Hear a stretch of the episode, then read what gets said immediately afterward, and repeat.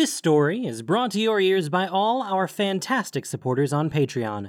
To get in on the action yourself with bloopers, extras, and the occasional early story, join us at patreon.com slash voiceofallmtg. We'd like to thank our newest patron, Taya Adorable Kitten, for already donating. For more stories or just a chat, visit voiceofallmtg.com. And now, Voice of All presents The Gathering Storm, Chapter 10 by Django Wexler.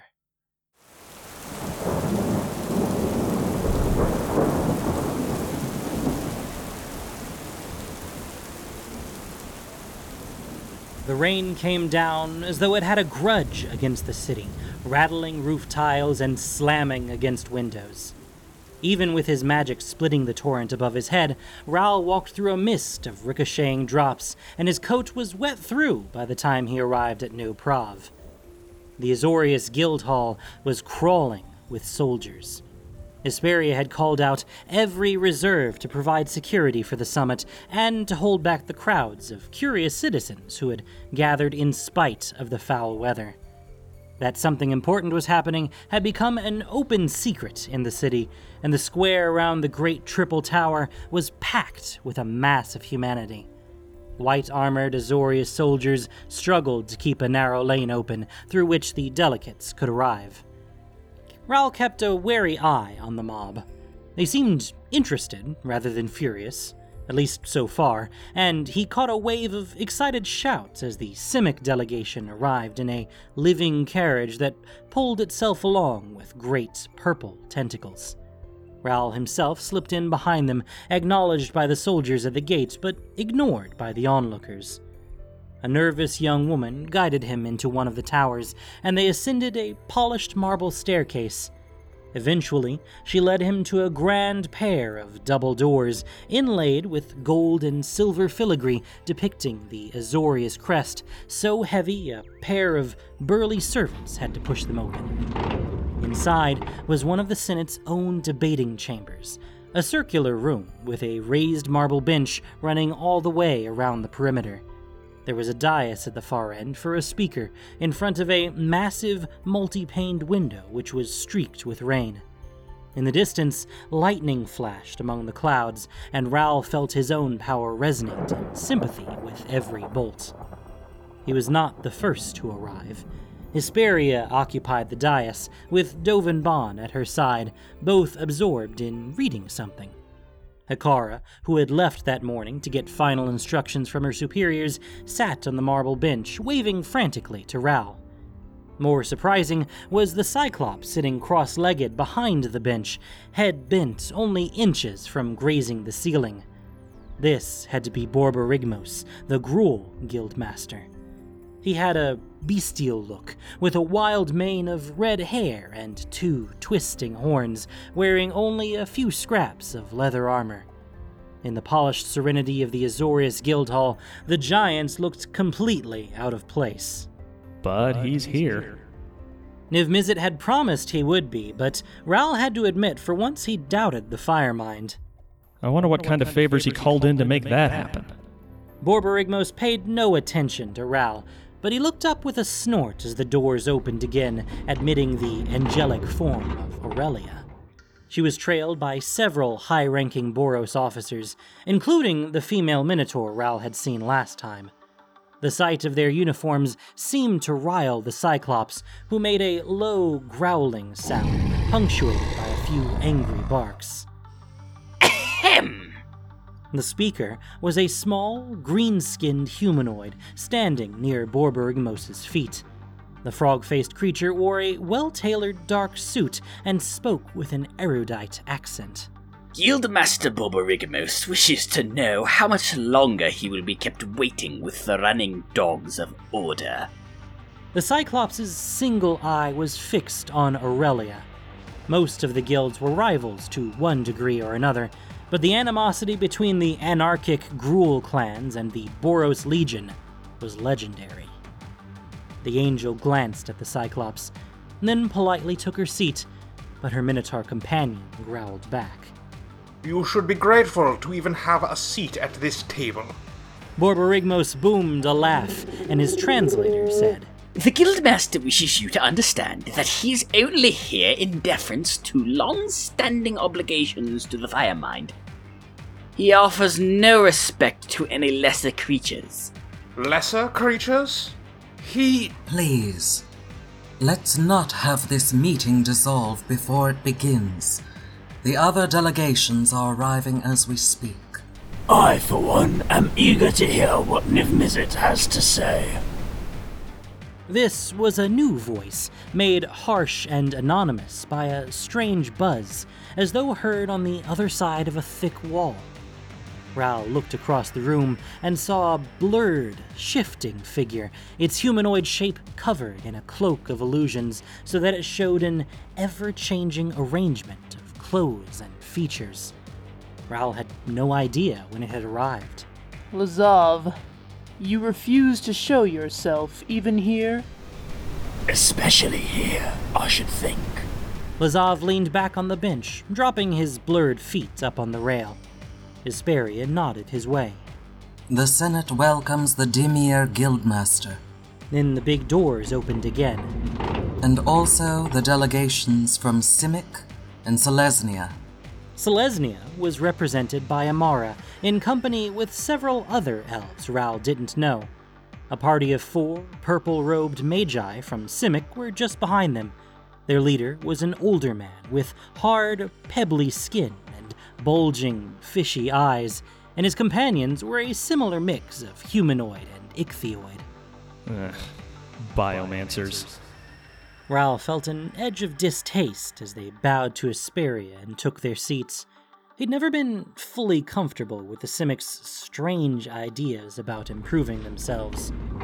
Orzhov was next to arrive. Kaya and Teysa came in together, followed by several priests in black and gold robes. I'm going to have to get the full story from them at some point. Last of all came the new queen of the Golgari, unaccompanied. Vraska wore a spectacular suit of scaled armor, gleaming with the iridescent colors of beetle scales, and the tendrils of her head lay flat and quiescent. Only when she saw Isperia did they shift, rising a fraction before she mastered herself and gave a shallow bow. Isperia rose to her haunches. The Sphinx's voice grew effortlessly louder until it dominated the room. Representatives and guildmasters, I thank you for coming. We face an unprecedented threat to Ravnica itself, and I am heartened by this evidence that the guilds can draw together in a crisis. One of the Simics snapped in a nasally voice. Evidence is something we haven't seen much of. Zarek has proposed some wild theories about many worlds and interplanar threats. How do we know any of this is real? I believe him.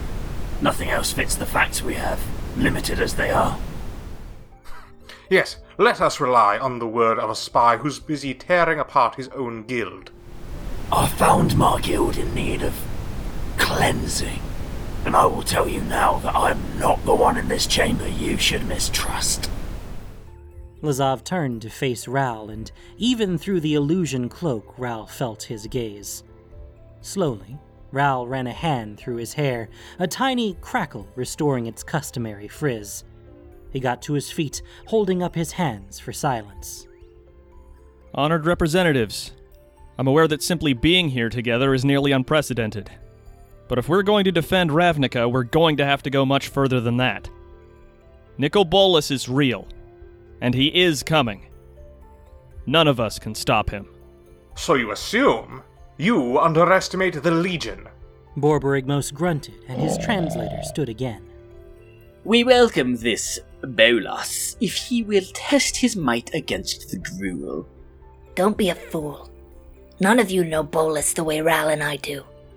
He does not believe in half measures. If he is coming to Ravnica, it is because we cannot stop him. That's certainly his reputation. Everyone looked at Kaya, and she seemed almost embarrassed to have spoken. Look, I'm not from around here, and you all know that. But I've dealt with plenty of people who've gotten in Bolas's way, and they've all regretted it. Take that for what it's worth. His agents have already caused a great deal of harm. The coup attempt at Selesnya was his doing, and it was nearly successful. One of the elves near Emmara spoke up. Whether it was his doing is unclear. We should not jump to conclusions. Precisely. Who benefits from this cooperation? Obviously the Azorius, with their laws and committees. We sit in that very hall. Could it not be that they have manufactured the supposed crisis for their own advantage? I have no love for the Senate, but that is simply idiocy. I apologize if the subtleties are too much for a subsentient mind to comprehend. You should all listen to Ral! Hekara burst out unexpectedly. When, again, everyone paused to look, she flushed slightly. He's usually right, is all. And he's my mate, so you should pay attention. The Simic representative's eyes rolled. If we're quite finished hearing from. An enormous shadow darkened the hall. The great glass windows folded themselves delicately, moving as though of their own accord in the grips of an unstoppable magical force. The roar of the rain redoubled, layered over with distant thunder. Some drops spattered on the polished marble, but most were blocked by the huge, scaled shape that now blocked the opening, claws gripping the outside of the building, wings spread wide for balance. Niv Mizzet had arrived. His head just about fit into the chamber, like some enormous snake with its brightly colored fins spread wide. Isperia stepped back slightly, giving the dragon center stage. When the firemind spoke, his voice echoed inside the skull of everyone present. Vraska is right. You do not understand what is coming for you, but I do. His huge head shifted, staring at each representative in turn. I am the Parun of my guild.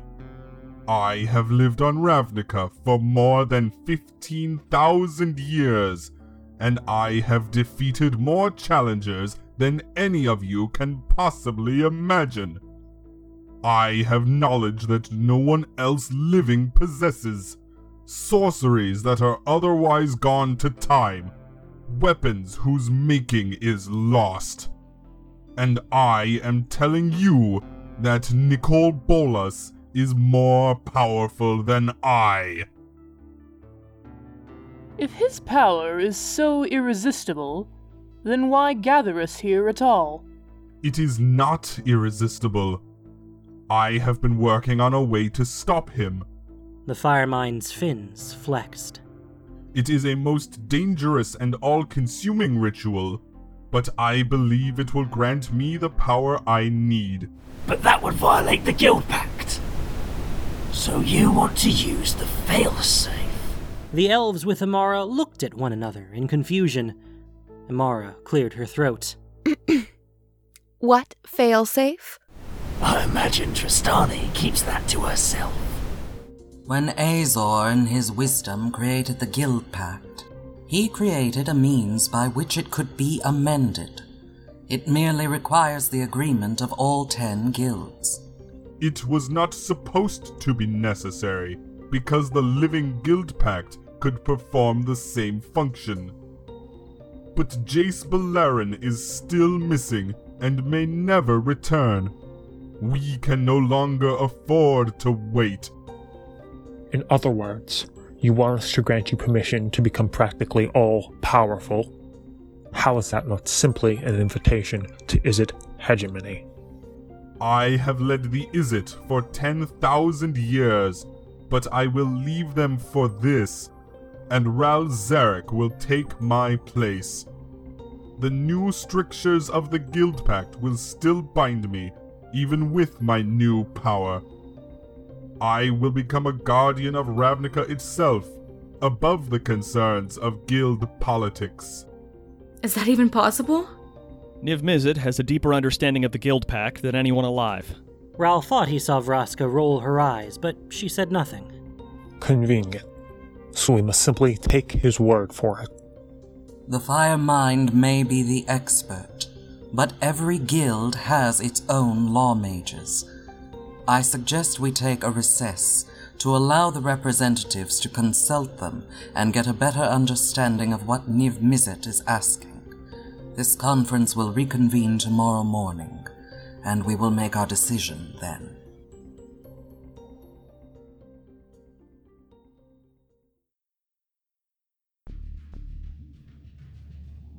Following proper diplomatic protocol, the Azorius stewards had scheduled Ravnica's most awkward reception to take place after the meeting.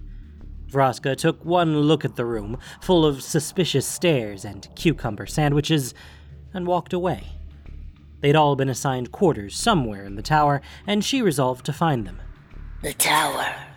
Being here, in the center of Azorius power, grated more than she thought it would. All these people, thousands of scribes, bookkeepers, legislators, just going about their daily routines, scribbling words on a page. They have no idea what it costs. What their decisions meant to the people out in the rest of the city. The scratch of a pen sends someone to prison. A tick mark is a death sentence. It made her want to scream. Vraska, She turned, reluctantly, to find Ral coming up behind her. Vraska put her hands on her hips, her tendrils shifting uneasily. What do you want, Zarek? He pulled up short, taking in her expression. I. Is everything alright? Fine. Vraska straightened up, making an effort not to let her inner turmoil show on her face. What is it? I, uh. I just wanted to thank you for your help. I'm not sure I got the chance after we left the cathedral. Your friend was bleeding to death. I imagine that was distracting. Ral paused, as though he'd realized something, and then went on. And I know coming here can't be easy for you. You have no idea. Vraska suppressed a snarl and gave a curt nod. I can only hope it's not for nothing. Eh, they'll come together. We've got got 'em this far. We? He trusted her, Vraska realized. She wanted to laugh or possibly cry. Instead, she went to turn away, and then hesitated. Can I ask you something? Of course. What Niv Mizzet said about Jace? That he might be dead. Does he. Do you think he knows something we don't? It's hard to say with him. He doesn't confide in me more than he has to. Do you believe he's coming back? Beleren? Probably. He's too annoying to stay gone. I can agree with that. Vraska forced a smile. I should go. There are things I need to attend to. Of course. Ral bowed. Tomorrow then. Tomorrow. She found her quarters, a bland but comfortable apartment, and shooed away the liveried stewards who tried to make her more comfortable. Everything here was so sterile, locked away inside a giant column of stone and steel. In her own domain, she slept on a bed of living moss, surrounded by the subtly beautiful sense of decay. And before that, she'd grown used to the belligerent, its ever present sway and the salt smell of the sea. Lying on the bed here felt like trying to sleep in a tomb. Not that sleep was a real possibility. She felt her mind racing like a small animal caught in a trap, searching for a way out. Damn Ral is trust. Damn Jace for not being here when I need him. Damn, damn, damn. Slowly, ever so slowly, the sun went down. Vraska lay in the cool darkness, staring at nothing, trying not to think. There was a rustle from the front door of her room. She rolled out of bed at once, heart slamming in her chest, tendrils wild and writhing. For a few moments, there was only silence. Something was visible by the door a folded piece of paper shoved underneath. Vraska padded across the room and picked it up. In a neat, copper plate hand, the note said only The conference chamber, now. No guards. There was a long silence. Slowly, Vraska crushed the paper into a ball.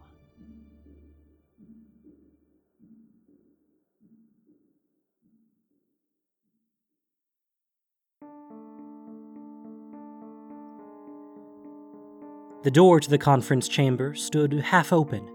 Vraska slipped through, her boots clicking softly on the marble. The big windows were closed, and rain drummed against them in a steady rhythm. Beyond, the city was mostly dark, the downpour having driven all but the most dedicated from the streets. Only a few lights burned, echoed in the sky by distant flashes of lightning. As the note had promised, no guards waited by the door. Isperia sat where she had during the conference, propped on her leonine haunches. She was reading something and making notes, her big paws handling paper and pen with surprising delicacy. She tipped her head as Vraska entered, making notes of the Gorgon's presence, but didn't look up until Vraska cleared her throat. Guildmaster, I would have thought you'd be asleep by now. Just feeling restless. Vraska walked across the room. She was calm, her tendrils flat and placid. You? I require little sleep, and my duties never cease. Even in the midst of such great events, the business of the Senate continues. Yes, it does, doesn't it? Isperia reached the end of a page and carefully set down her pen. She looked up, her pale eyes knowing. There's something you wish to say. How much do you know about me? Enough. You were an assassin for the Golgari. Given recent revelations, it is safe to assume that you are a planeswalker. Do you want to know how I found out I was a planeswalker? I admit to some curiosity on anything concerning the subject. Vraska started pacing back and forth. Isperia's placid eyes followed her. I was born here on Ravnica. In the depths, of course, but I was never a member of the Golgari. I wasn't political, and they would have wanted me to be their tool. She touched her tendrils gently. I just wanted to be true to my nature, to hunt alone and free. I was 17 when the Senate decided the Golgari had grown too powerful, too numerous. They needed to be pushed out of certain areas they'd claimed. The other guilds stood by as Azorius soldiers descended into the depths and rounded up peaceful rot farmers, Kraul, whoever they could find. They didn't care whether we were guild members or not. They took me because of what I was, not what I believed, and tossed me in prison with the rest. Vraska turned sharply to face Isperia. And what a prison it was! Your scribes are good at laws and principles, but not so talented when it comes to basic logistics, are they? We were packed in five, six, seven to a cell. It was bound to boil over, and when it did, the crackdown was vicious. They started hauling us away to improvise cells across the city. I was stuck in some filthy basement with half a hundred others. They kept us there for hours, days. No one in the Senate knew what to do.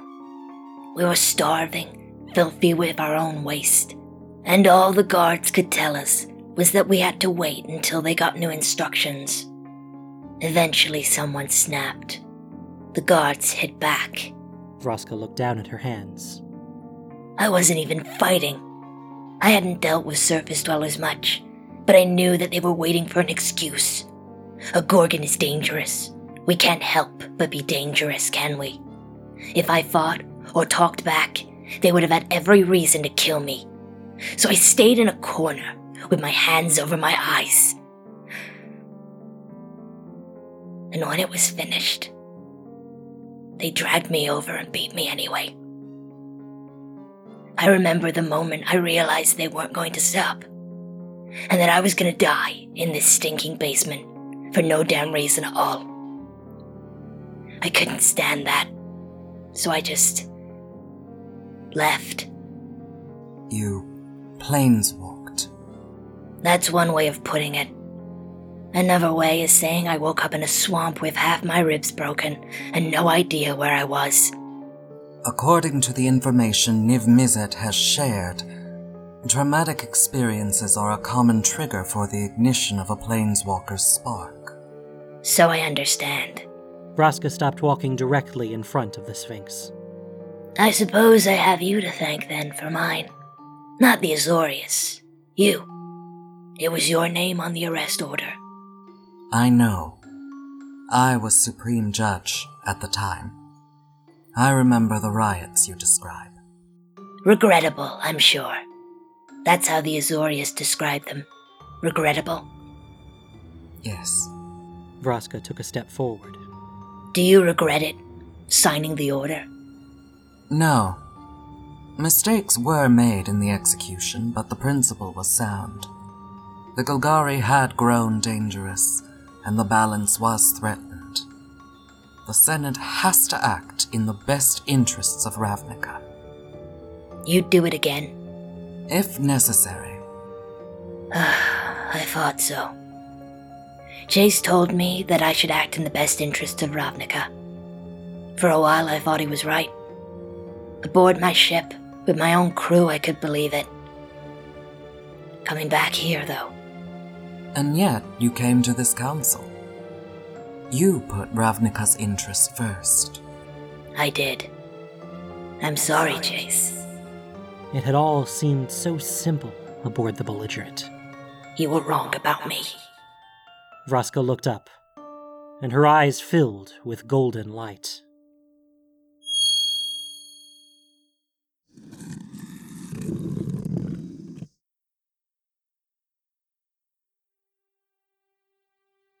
This time, the delegates arrived in a mass, milling outside the double doors. Ral watched the Simic representatives talking in a tight huddle as Emmara argued with her fellow elves, and Borborygmos, hunched over in the corridor, gave an exasperated grunt. Dovin Baan talked quietly with the two Azorius soldiers outside the door until a steward hurried over, bearing a long iron key. Oh, apologies. Apparently, the door was locked last night for some reason. He turned the key, and the soldiers pushed the doors wide. Ral took a step forward, then froze. The conference room looked much as it had the previous day. The great window was open, and rain had sprayed across the marble and darkened the pure white curtains. Sitting at the head of the conference circle, where she had been the previous night, was Isperia.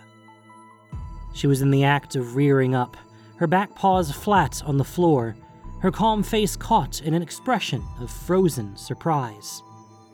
And, from nose to tail, she was nothing but gray stone, like an exquisitely detailed statue.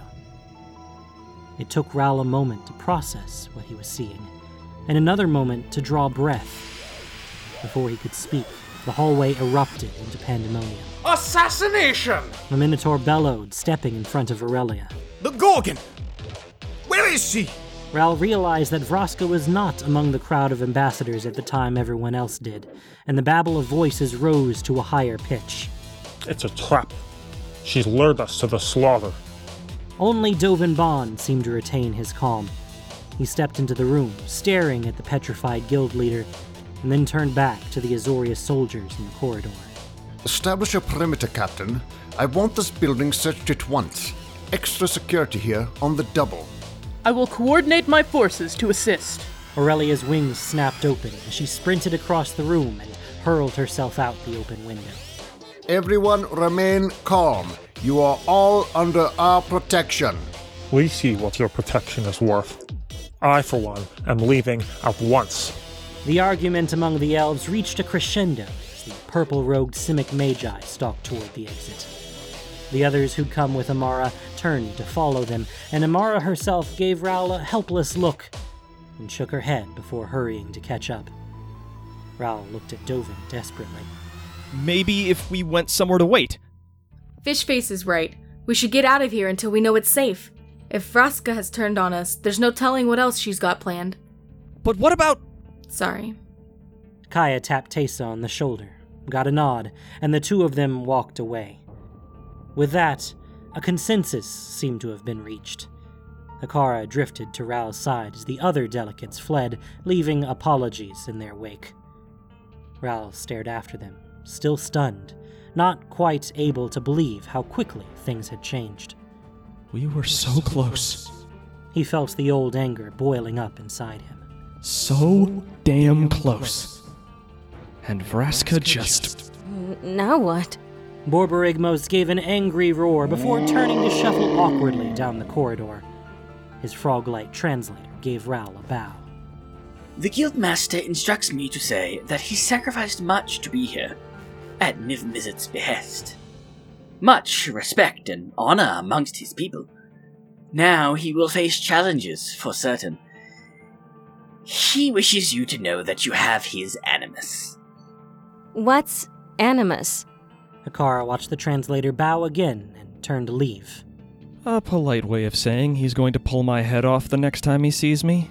Ral turned to find Lazav at his shoulder, wrapped in his flickering cloak of illusion. You're leaving too, I suppose. Only for the moment. The Dimir remain at your disposal should you find a way to proceed. But I would like to take this moment to remind you of my warning And which warning was that? that I was not the one you should mistrust. Lazav gave a blurred, flickering bow and melted away. That's it. Ral felt like he'd been hollowed out. It's over. He'd thought this time would be different. He'd put his trust in Hekara, in Kaya, in Vraska. Vraska. Why on Ravnica did I think that was going to work out well? And now? He closed his eyes. Behind his eyelids, he could see the maps of the implicit maze he'd compiled for Niv Mizzet back before the contest that had produced the Living Guild Pact. The paths led through every guild's territory, the complex network of magic that maintained the basic underpinnings of Ravnica. To change it required consent of every guild, because the magic touched every guild. Unless. He felt something bubbling up at the back of his mind. Plans and blueprints. A machine that would stretch across the 10th district. A way forward. His eyes opened up. Ral? We're not finished. Ral ran a hand through his hair, an electric crackle returning it to its frizzy peak. Not yet.